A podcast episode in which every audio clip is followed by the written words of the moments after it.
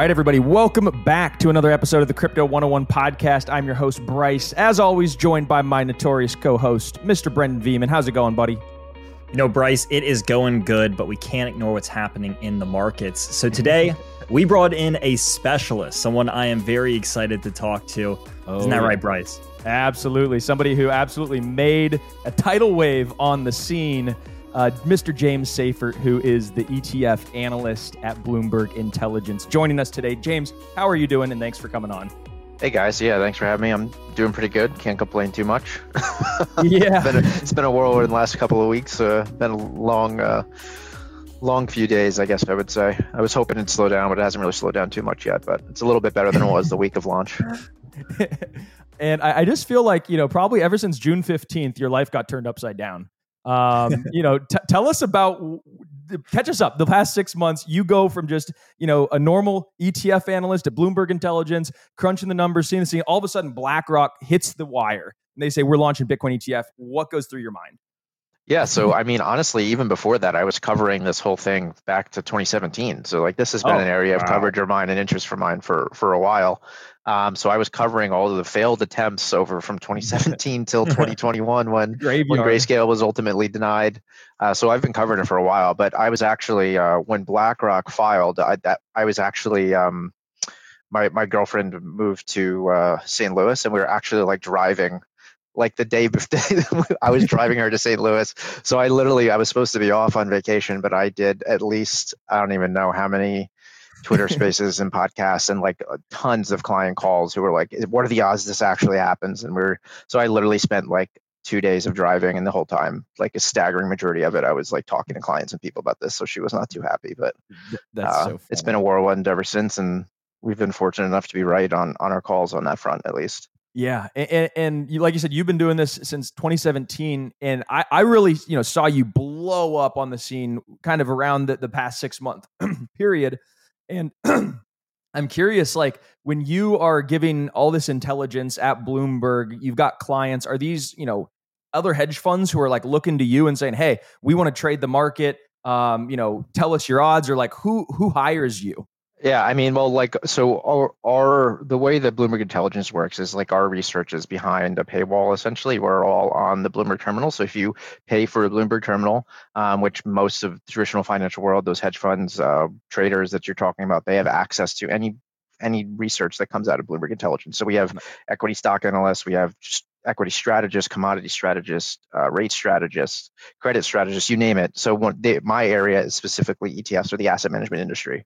So we cover mutual funds and ETFs mostly because they're public and you can see a lot of the data, but we do a little bit of coverage of like the hedge fund world too. But most of the clients I'm talking to, it runs the gamut. So I'm talking to hedge funds that are literally trading this in the, their actual portfolios. Um, people just trying to understand what's happening in the space a staggering number of people that I talk to are like their day job is more dealing with bonds or equities or something like that, and they're for their personal portfolio, they're asking me questions about what's going on here. So that actually is not it's not uncommon for us specifically because, like I said, we cover ETFs. A lot of people just use them in their personal portfolios to get exposure to the markets. Um, so it's not unusual to have somebody who's like maybe trading muni bonds asking us questions about ETFs. But this particular topic uh, has blown up, and I've had never had more client interest in in what we're covering and what I'm talking about than than the Bitcoin ETF saga. Hey guys, TiVo here to tell you about the Eufy Video Lock, a smart lock, a 2K camera, and a doorbell all in one. That's right, three in one for triple the security. It's easy to install. All you need is a Phillips screwdriver, no drilling required. It gives you keyless entry, so no more fumbling your keys when you have your hands full coming back from the grocery store. No more worry about the kids losing a house key. No more worry about a guest losing the house key or forgetting the passcode on your door. And for Airbnbers, it's a no brainer as you can change the passcode at will between renters. It has available fingerprint recognition and it has AI self learning chip. So the more you use it, the more accurate it's going to be. You will have no anxiety with the battery charging.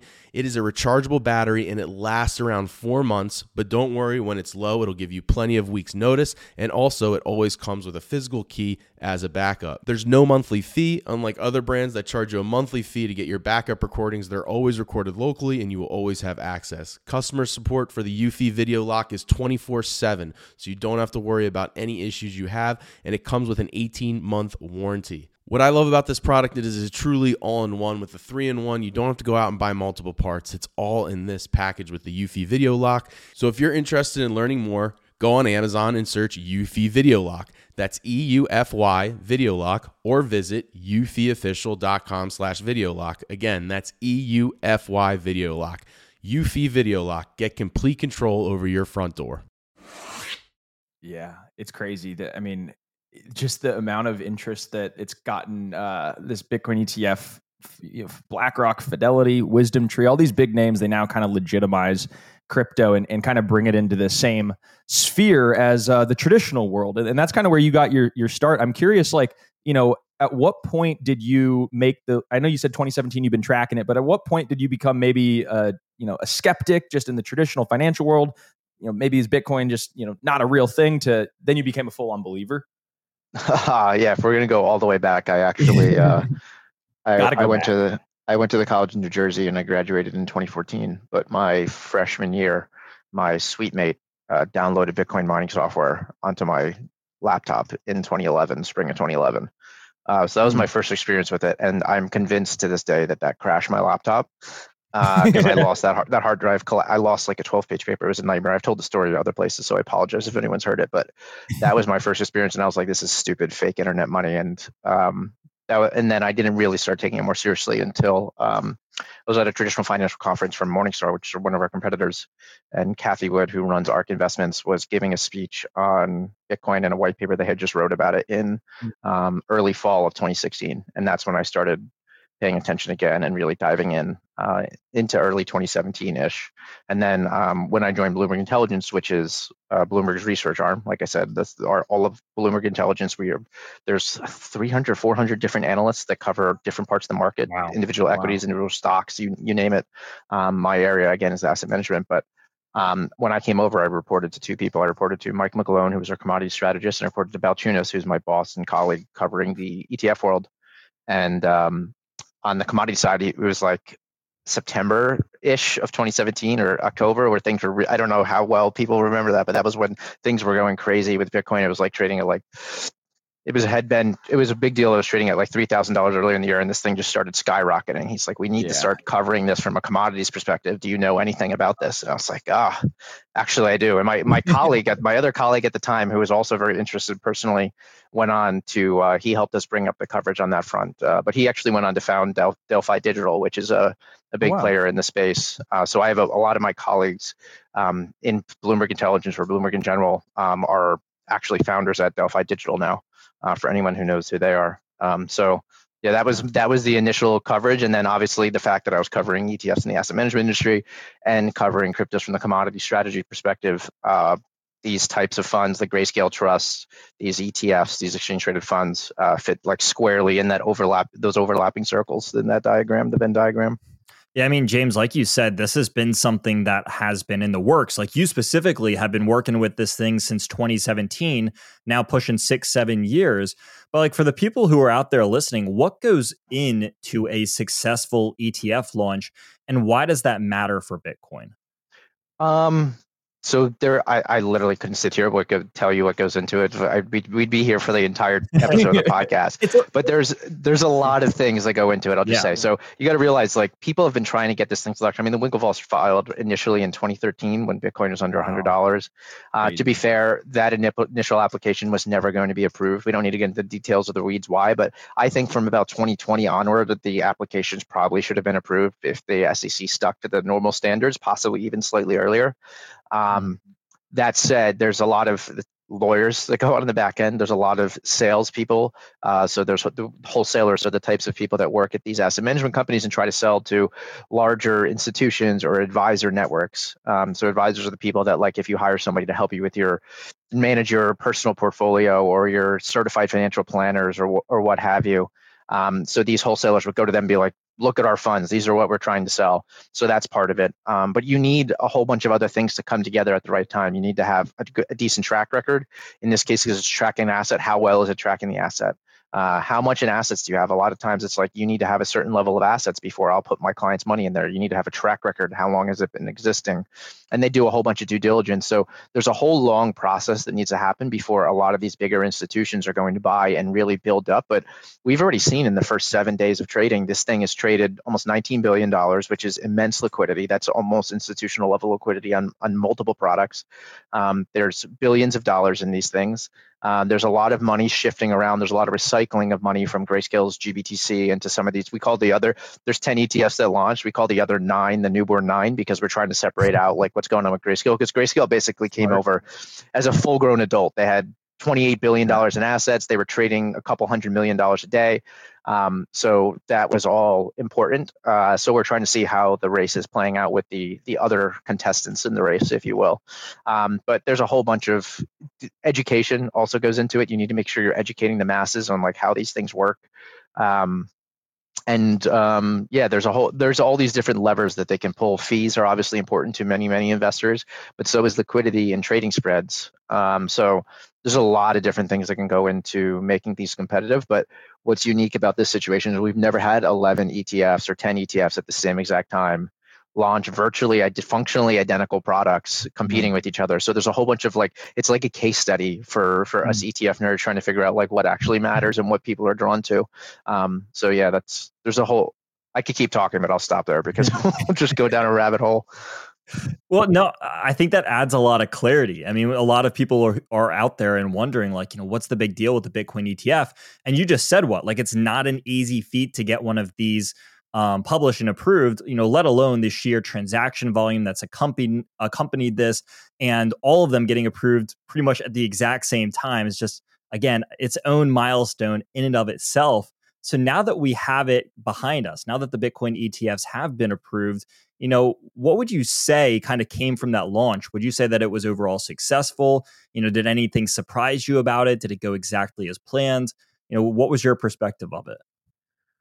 I would say it was a very successful. Um, I was always worried about the liquidity and the liquidation overhang from GBTC. We knew that mm-hmm. a lot of uh, bankruptcy estates, a lot of big institutions had serious money um, tied up in GBTC and were not going to sell until that discount was gone. So GBTC used to trade at a 50% discount to its underlying value. So basically, like if Bitcoin was trading at $10,000, you had to sell your GBTC shares for the equivalent of $5,000 for some in some cases. Now that discount is virtually zero.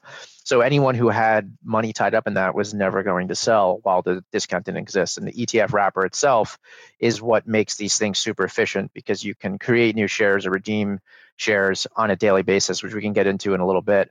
But um, but really it's been it's been very successful. Uh, obviously there's still time to figure out. I'm more focused on the 12 to 18 month. I know most people are like oh what's going on right now day to day? We have when some more data now. Yeah, yeah, exactly. People people are looking at the price and, and freaking out about what's going on but um, they're just part of the etfs are just part of the market right? Like they are not granted they are a big slice of the pie now uh, particularly with trading volume and and actual bitcoin that's stored but for the most part it's like the etfs are big pieces of pie for the entire market, whether it's equity or bonds. And like you don't look at the flows into equity ETFs and be like, why why, why are flows coming in, but the stock market is going down? Like that's just people in the crypto world need to realize like they're just piece of the pie, right? So if you look at like Bitcoin futures, which are deriv- the derivatives of Bitcoin futures that trade on the CME, I mean the the open interest or the amount of dollars invested is down 1.7 billion dollars since launch.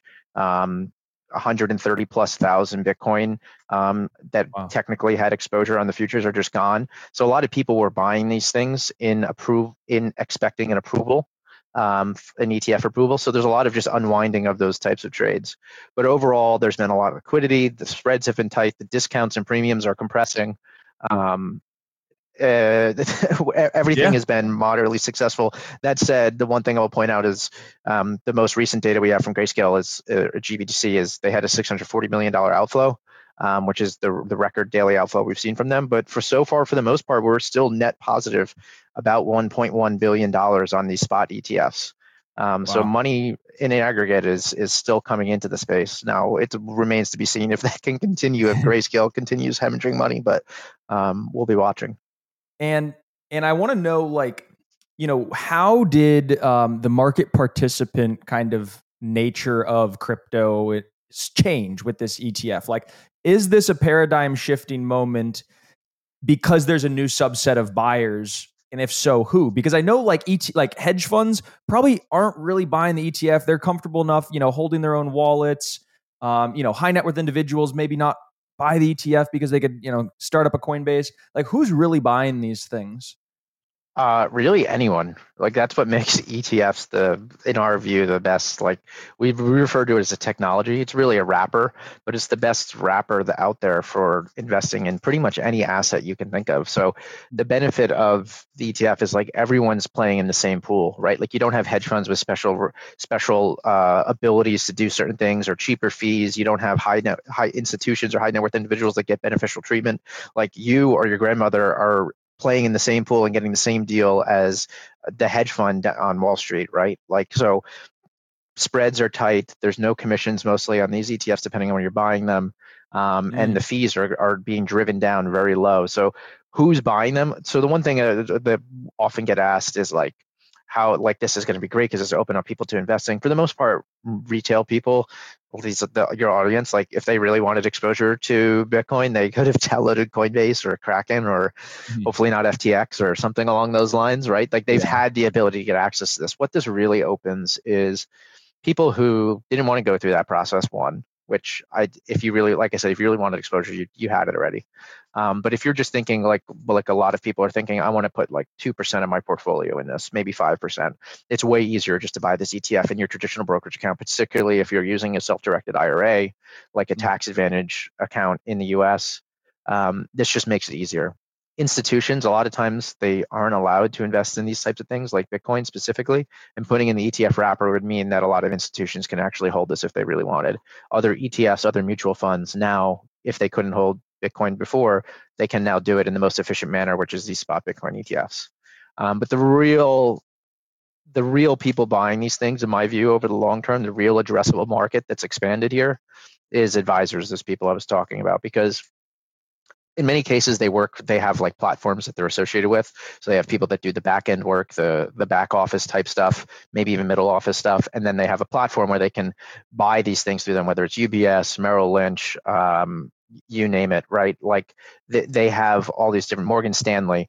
Like there's they they use them on the back end of of what they're trying to do. There are some smaller independent RIAs that might be have buying this already for their clients, but for the most part, some of them even had like exposure to be able to get these things, get exposure to Bitcoin if they wanted via something like a Swan or Galaxy or mm-hmm. OnRamp, where they can basically tie into the back end. But that's like a whole bunch of other hoops that you have to jump through, a lot of extra work. And if you're really thinking about putting this in like 2% of your portfolio, something like that, or 5% of your portfolio, do you really want to be spending a significant chunk of your time on a regular basis, like setting all this up? Or is it just easier to pay the 20 bips fee, which honestly, right now it's a 0% fee? Um, which might be cheaper than a lot of those those offerings had in the past anyway. And you just have to do it on the traditional rails, like the original financial rails that you're used to using as an advisor. So this just mm-hmm. makes it way easier for them if they want exposure. So we think there's going to be a decent amount of advisors who, for a subset of their clients, will go this route that would not have gone any other way um, to to get exposure to the asset class. You know how to book flights and hotels. All you're missing is a tool to plan the travel experiences you'll have once you arrive. That's why you need Viator. Book guided tours, excursions, and more in one place. There are over 300,000 travel experiences to choose from, so you can find something for everyone. And Viator offers free cancellation and 24 7 customer support for worry free travel. Download the Viator app now and use code Viator10 for 10% off your first booking in the app. Find travel experiences for you. Do more with Viator. What's the easiest choice you can make? Window instead of middle seat? Picking a vendor who sends a great gift basket? Outsourcing business tasks you hate? What about selling with Shopify? Whether you're selling a little or a lot, Shopify helps you do your thing, however you cha-ching. Shopify is the global commerce platform that helps you sell at every stage of your business. From the launch your online shop stage to the first real life store stage, all the way to the did we just hit a million orders stage. Shopify's there to help you grow. Whether you're selling scented soap or offering outdoor outfits, Shopify helps you sell. Wherever and whatever you're selling, Shopify's got you covered. Sign up for a $1 per month trial period at shopify.com slash try. Go to shopify.com slash try now to grow your business, no matter what stage you're in. Shopify.com slash try. When you need mealtime inspiration, it's worth shopping Kroger, where you'll find over 30,000 mouthwatering choices that excite your inner foodie. And no matter what tasty choice you make, you'll enjoy our everyday low prices, plus extra ways to save, like digital coupons worth over $600 each week. You can also save up to $1 off per gallon at the pump with fuel points. More savings and more inspiring flavors make shopping Kroger worth it every time. Kroger, fresh for everyone. Fuel restrictions apply. Yeah, it sounds like uh, the doors really are blown open, and uh, you know, short-term fluctuations they're going to exist, but long-term is is like what you mentioned, where you focus. So I'm kind of just curious. Um, give us some context for like how you're expecting flows over the next, like I think you said, 12 to 18 months is kind of what you're looking at. How, how should we think about how much these things are going to have under management annually? So it's hard to know. I, am not going to give like an AUM prediction really, or I, I, think 50 could be somewhere. But the problem with AUM is it changes with two things, right? Flows, that those creations and redemptions I was talking about, money coming in or out. That's organic demand, right? That's either people leaving or people coming in. That's easy to see. That happens on a daily basis assets can change with two things. It can change with flows, but also appreciation or depreciation of the asset. So if Bitcoin goes up or down, the AUM is going to move with it.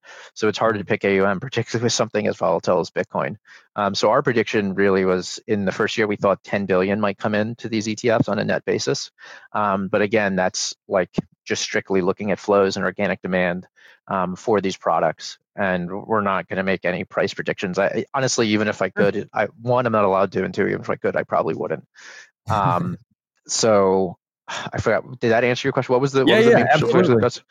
yeah yeah 10, 10 billion dollars of inflows into these things over the first first year kind of sounds about right. Yeah, and oh yeah, let, and uh, this is the other part I was I was saying. So those platforms I was talking about, and I've hinted at this, they have like requirements. There's teams that do due diligence. They understand how all these work on the back end.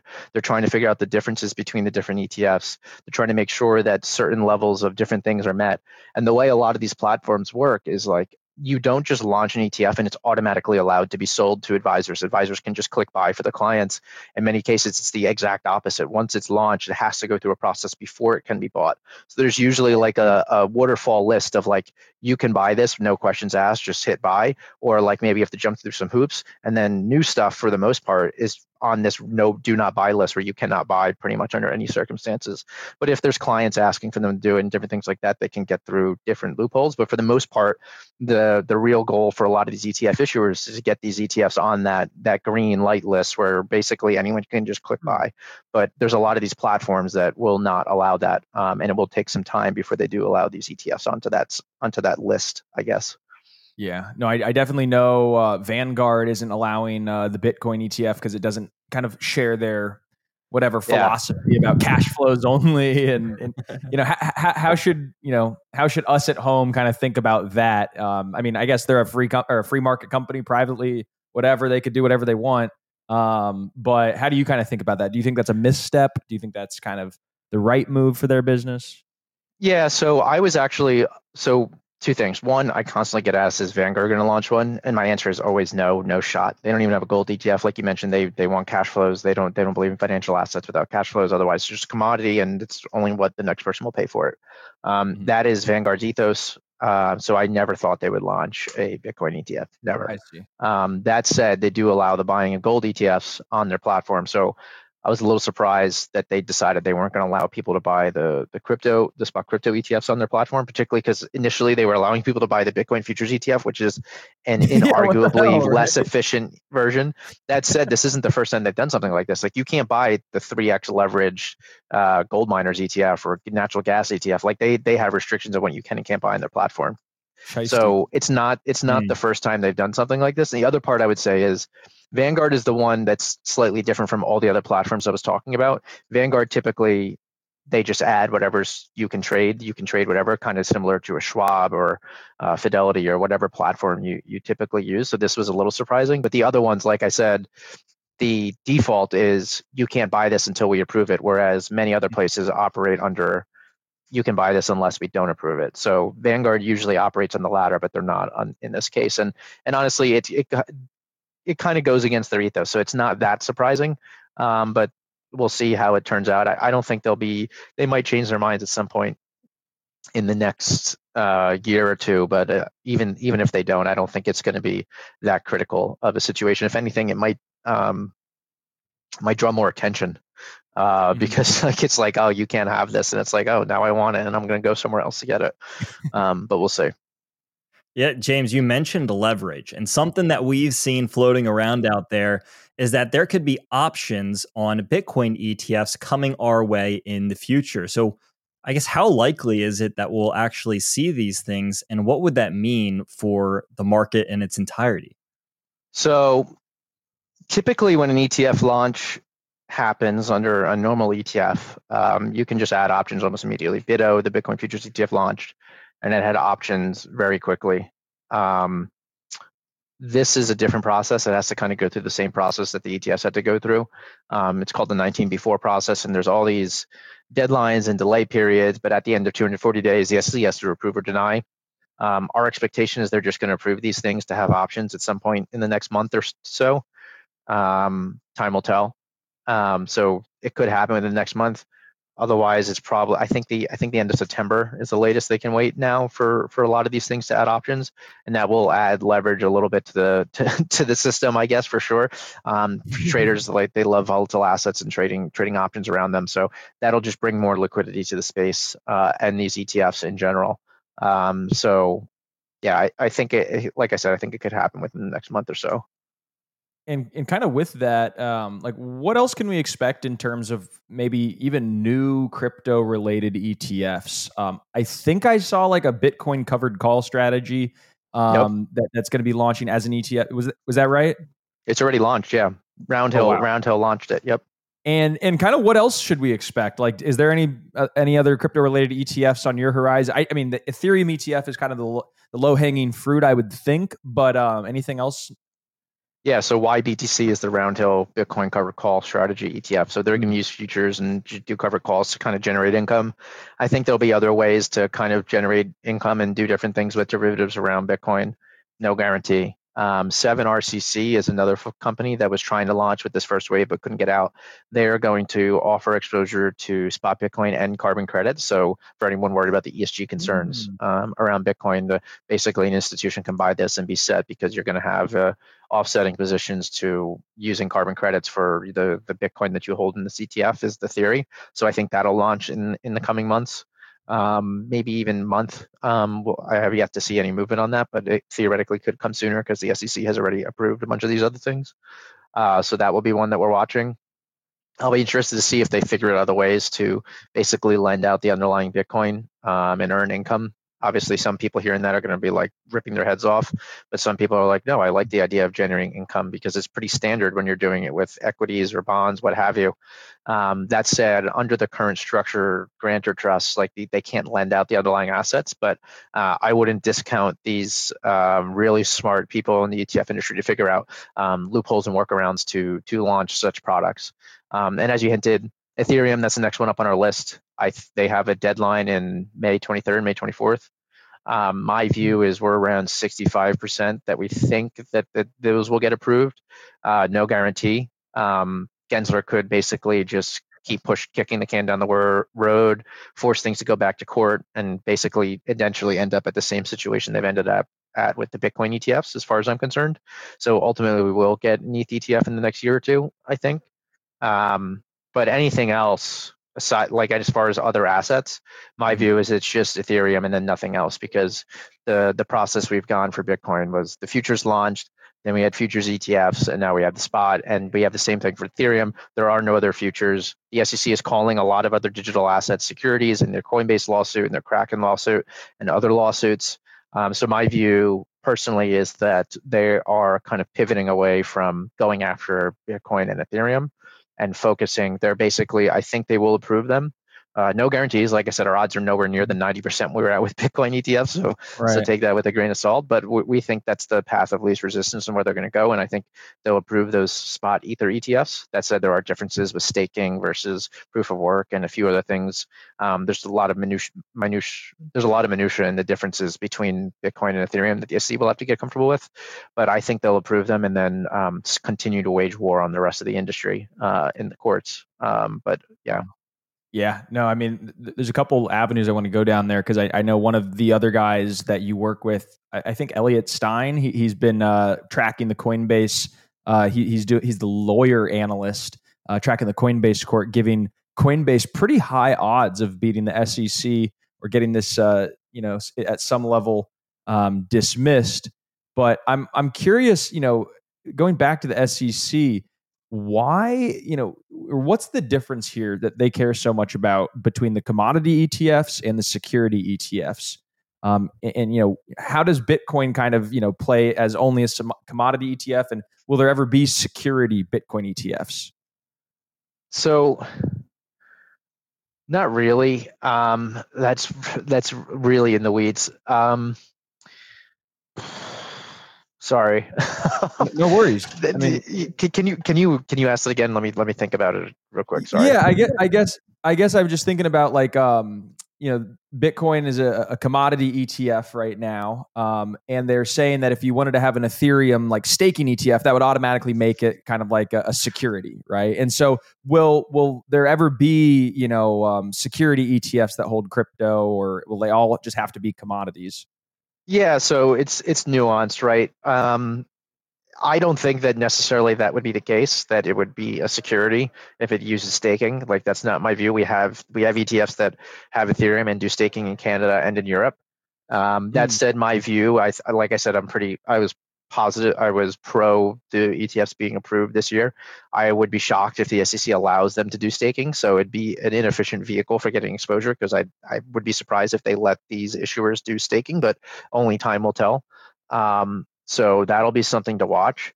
Um, but yeah, you basically need a market structure bill to like answer the questions you're asking for the most part. I mean, theoretically, if there's a market structure bill and they say these these digital assets are securities, you could easily just have an ETF and if the underlying asset is accepted as security by the SEC, CFTC, and the industry. Then all of a sudden you have an ETF that holds an underlying digital asset security. Um, so that would be pretty standard. Um, for so we basically need I, I, mentioned like the path for the the bitcoin etf and then i said like you kind of could have that path for ethereum there's nothing else out there right now that could follow that path. So the only way would be um, definitive court cases in the highest courts in land. So Ripple could be heading there potentially, but even then, that's years off as far as I'm concerned. Um, so maybe you could get some other assets that are deemed to not be securities by the SEC, and then you could get an ETF, possibly, maybe. Even then, probably not, because one of the reasons why the futures are important is because the SEC needs uh, a regulated market um, to basically surveil and look for any wrongdoings or and stuff like that. So you basically need futures or a regulated exchange uh, to come into uh, the SEC and share their data before they'd allow anything to happen. So um, wow. there, there's a lot of different things that would need to happen before we get an ETF, which is why I, I think we're so far off from anything aside from Ethereum at this point. All right. And hey, like uh, you know, we, we had the big buildup. It's been really active with the Bitcoin ETF. Now that like right, you're you're the ETF specialist. You're not just like the Bitcoin ETF specialist. So your job, like you have hundreds or thousands of other ETFs you have to cover. You got to get back to work too. These are kids you've maybe been neglecting for the last six months. Now that this is launched, do you stick around in the crypto space? Are you staying as active or are you going back to traditional kind of uh, you know tracking and analyzing? So it's funny. I actually have been like building essentially a tool tracking the entire asset management industry for ETFs and mutual funds in the US. And I started working on this before I even came to Bloomberg Intelligence, like fixing a lot of the Whoa. data issues. I came from data in Bloomberg doing the back end stuff uh, that we've kind of hinted at here. Um, so I've been working on this since 2016. We have a tool that we're probably going to be launching um, this month. We're demoing it to clients now. Um, so I've always I've continued doing stuff that's outside of this, but the vast majority of it has been covering this. But we're not going anywhere on this topic. There's still a lot of questions, a lot of things to cover, and like I said, this is kind of like a case study because even if you don't care about the underlying asset specifically, the fact that we have 10 ETFs launching, competing with marketing and fees cutting, uh, looking at liquidity and seeing who can get assets, it's it's fascinating to cover. And then also we have the Ethereum filings to cover, uh, so that's that's not going away anytime soon.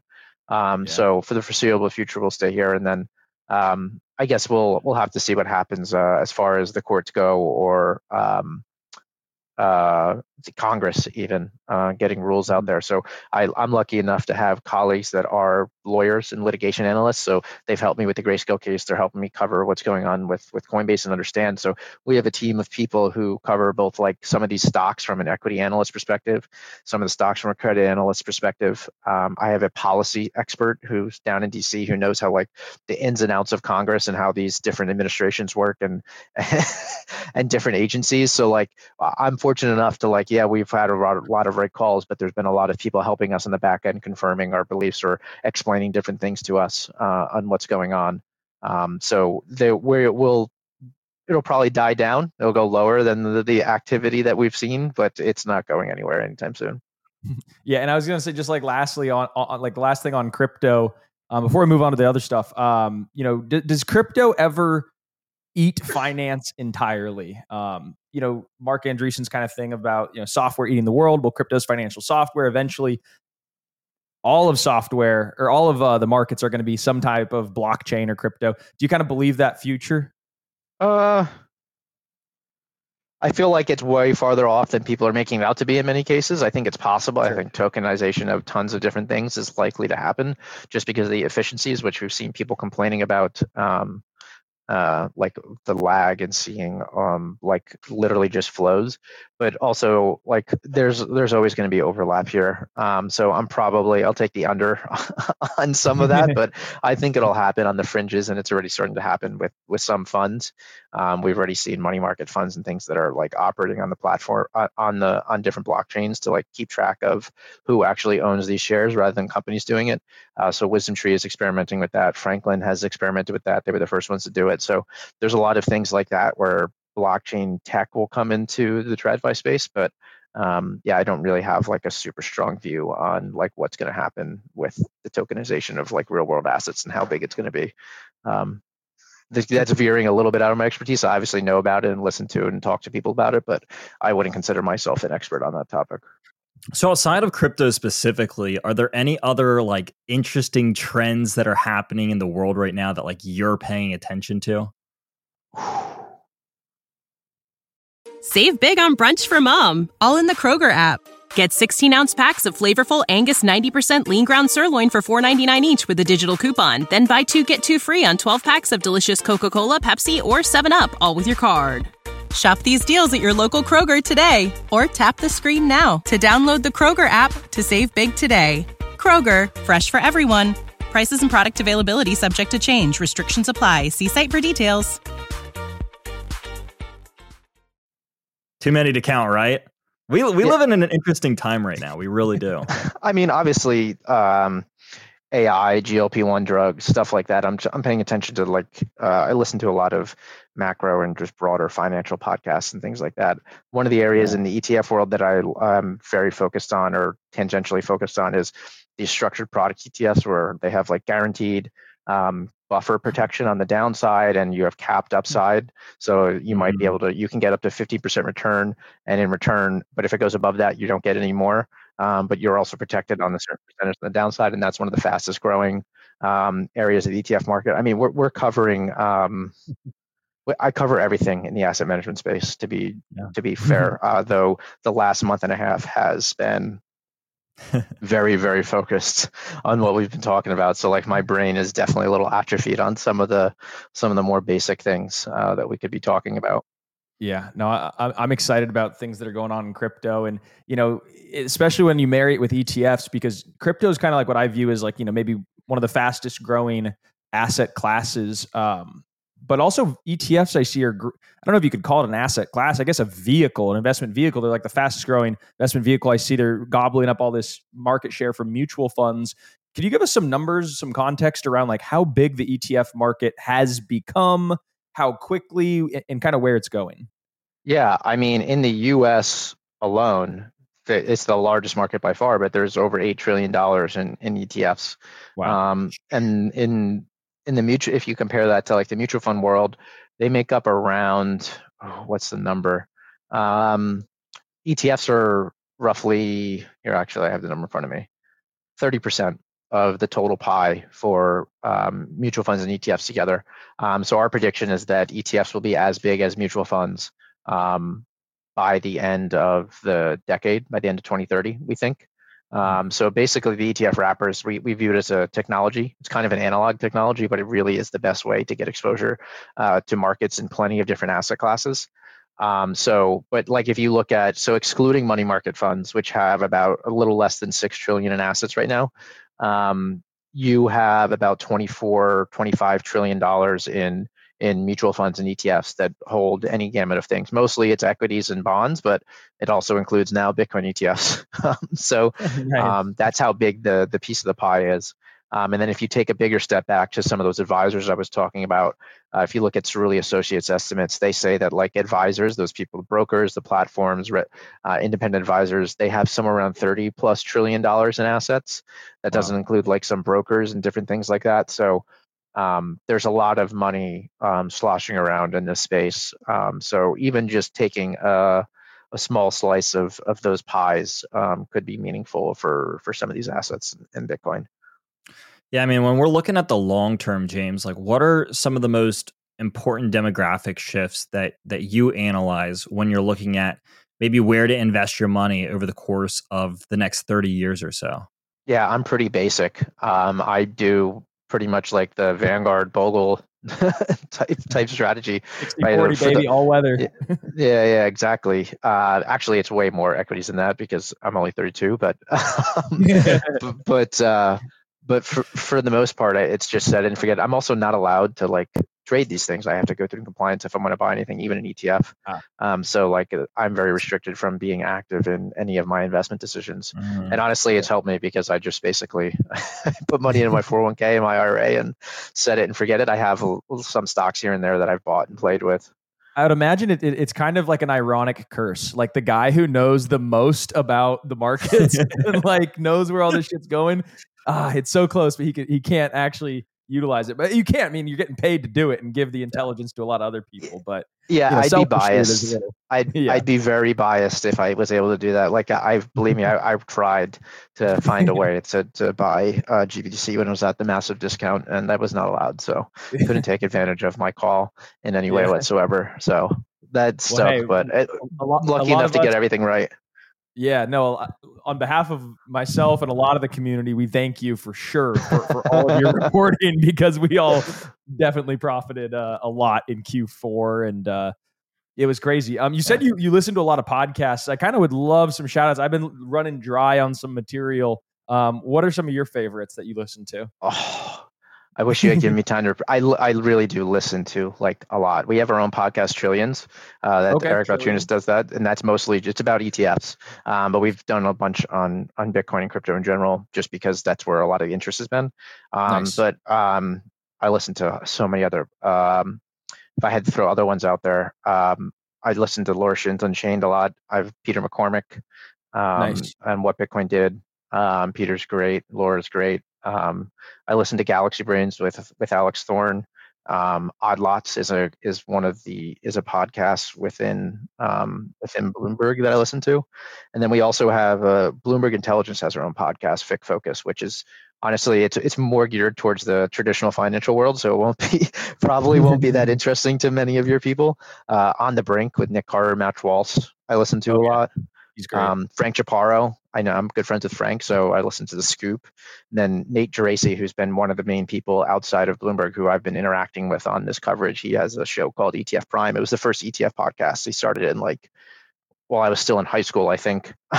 so, um, yeah, those are all the ones I listen to on on the uh, on the ETF front on a regular basis, and there's plenty of others. And then I have other ones that are non uh, ETF crypto related, like how I built this and um, nice. some other fitness and running stuff. I'm a, I'm a former track and field athlete, so I used to be a distance runner, so I still listen to a lot of things related to that. But those are the ones I all I listen to mostly, and I oh Bankless occasionally I forgot as yep. well.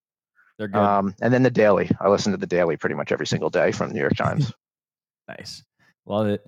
Um, that was, well, hey, that was probably way more than you were expecting, but I I, No. li- I don't I rarely down. listen to music. I barely listen to music, and I listen to a lot of podcasts and audiobooks. That's my number one thing that I do um, when I'm doing chores or driving. I I commute to work every day, so that's what that's Hell what yeah. I'm listening to. Well, hey, well, hopefully, uh, Crypto 101 gets in the rotation there. No, you guys are on the rotation. I just figured there was no point to Hell even yeah. add you guys. Don't worry, you're uh, you're you're in my you're in my feed, but I figured there was no reason to even mention it considering where we are. But you guys are in my feed. I don't I- listen to every episode, but I do listen to a decent amount. If I see a guest that I like or a topic I'm interested Yeah. in, I'll, I'll throw it on. Appreciate it, James. Hey, w- wish we could talk all day. We're coming up against the hour, man, and we we really appreciate your time. Um, where where can people follow you if people want to hear more, learn more, keep up with uh you know the big product launch that you guys are going to be doing? Um, where do we, we learn more about James Seyffart? Yeah, easiest way for the average person is just Twitter, J S E Y F F J Safe. It's my first initial, first few letters of my last name. A lot of people just call me Jeff because it looks like that's what my name is. but and watch out you- for the impersonators. I've never seen as Uh, many oh. impersonators as you have. I don't understand why they're impersonating me. There's like literally like over I've I've probably reported over hundred, and then X you know how slash many Twitter mini- made it more. heart attacks I've had thinking I get a follow from James Seyffart? I'm like, oh my god, yeah, oh, oh my god, yeah, oh. All right, I'll follow you right after this. Uh, yeah, but like, no, it's wild how many there are out there. It's absolutely insane. But otherwise, if you're if you're um, if you're a terminal client, I can be reached on the terminal at any time. Um, pretty much, uh, I'm always available on there to talk. Um, and then we have, like I mentioned, Trillions podcast. We have our own show on on Bloomberg. It's on Mondays at noon now, called E ETF IQ. Um, so that's where we're mostly active. But yeah, but all all of my stuff is on on the terminal, and I share some of that on my Twitter as well. Um, and yeah, that's where that's where you can find me. LinkedIn too, but I'm way less active there than Twitter. Fantastic. Well, hey, James, thank you so much for coming on the show. Appreciate all the work you've been doing and, and all the work that you have ahead of yourself. So, um, thank you, and we'll talk to you soon. And hopefully, you come back whenever you want, anytime there's another big update. All right, sounds good. Thanks for having me, guys. Yeah, you bet.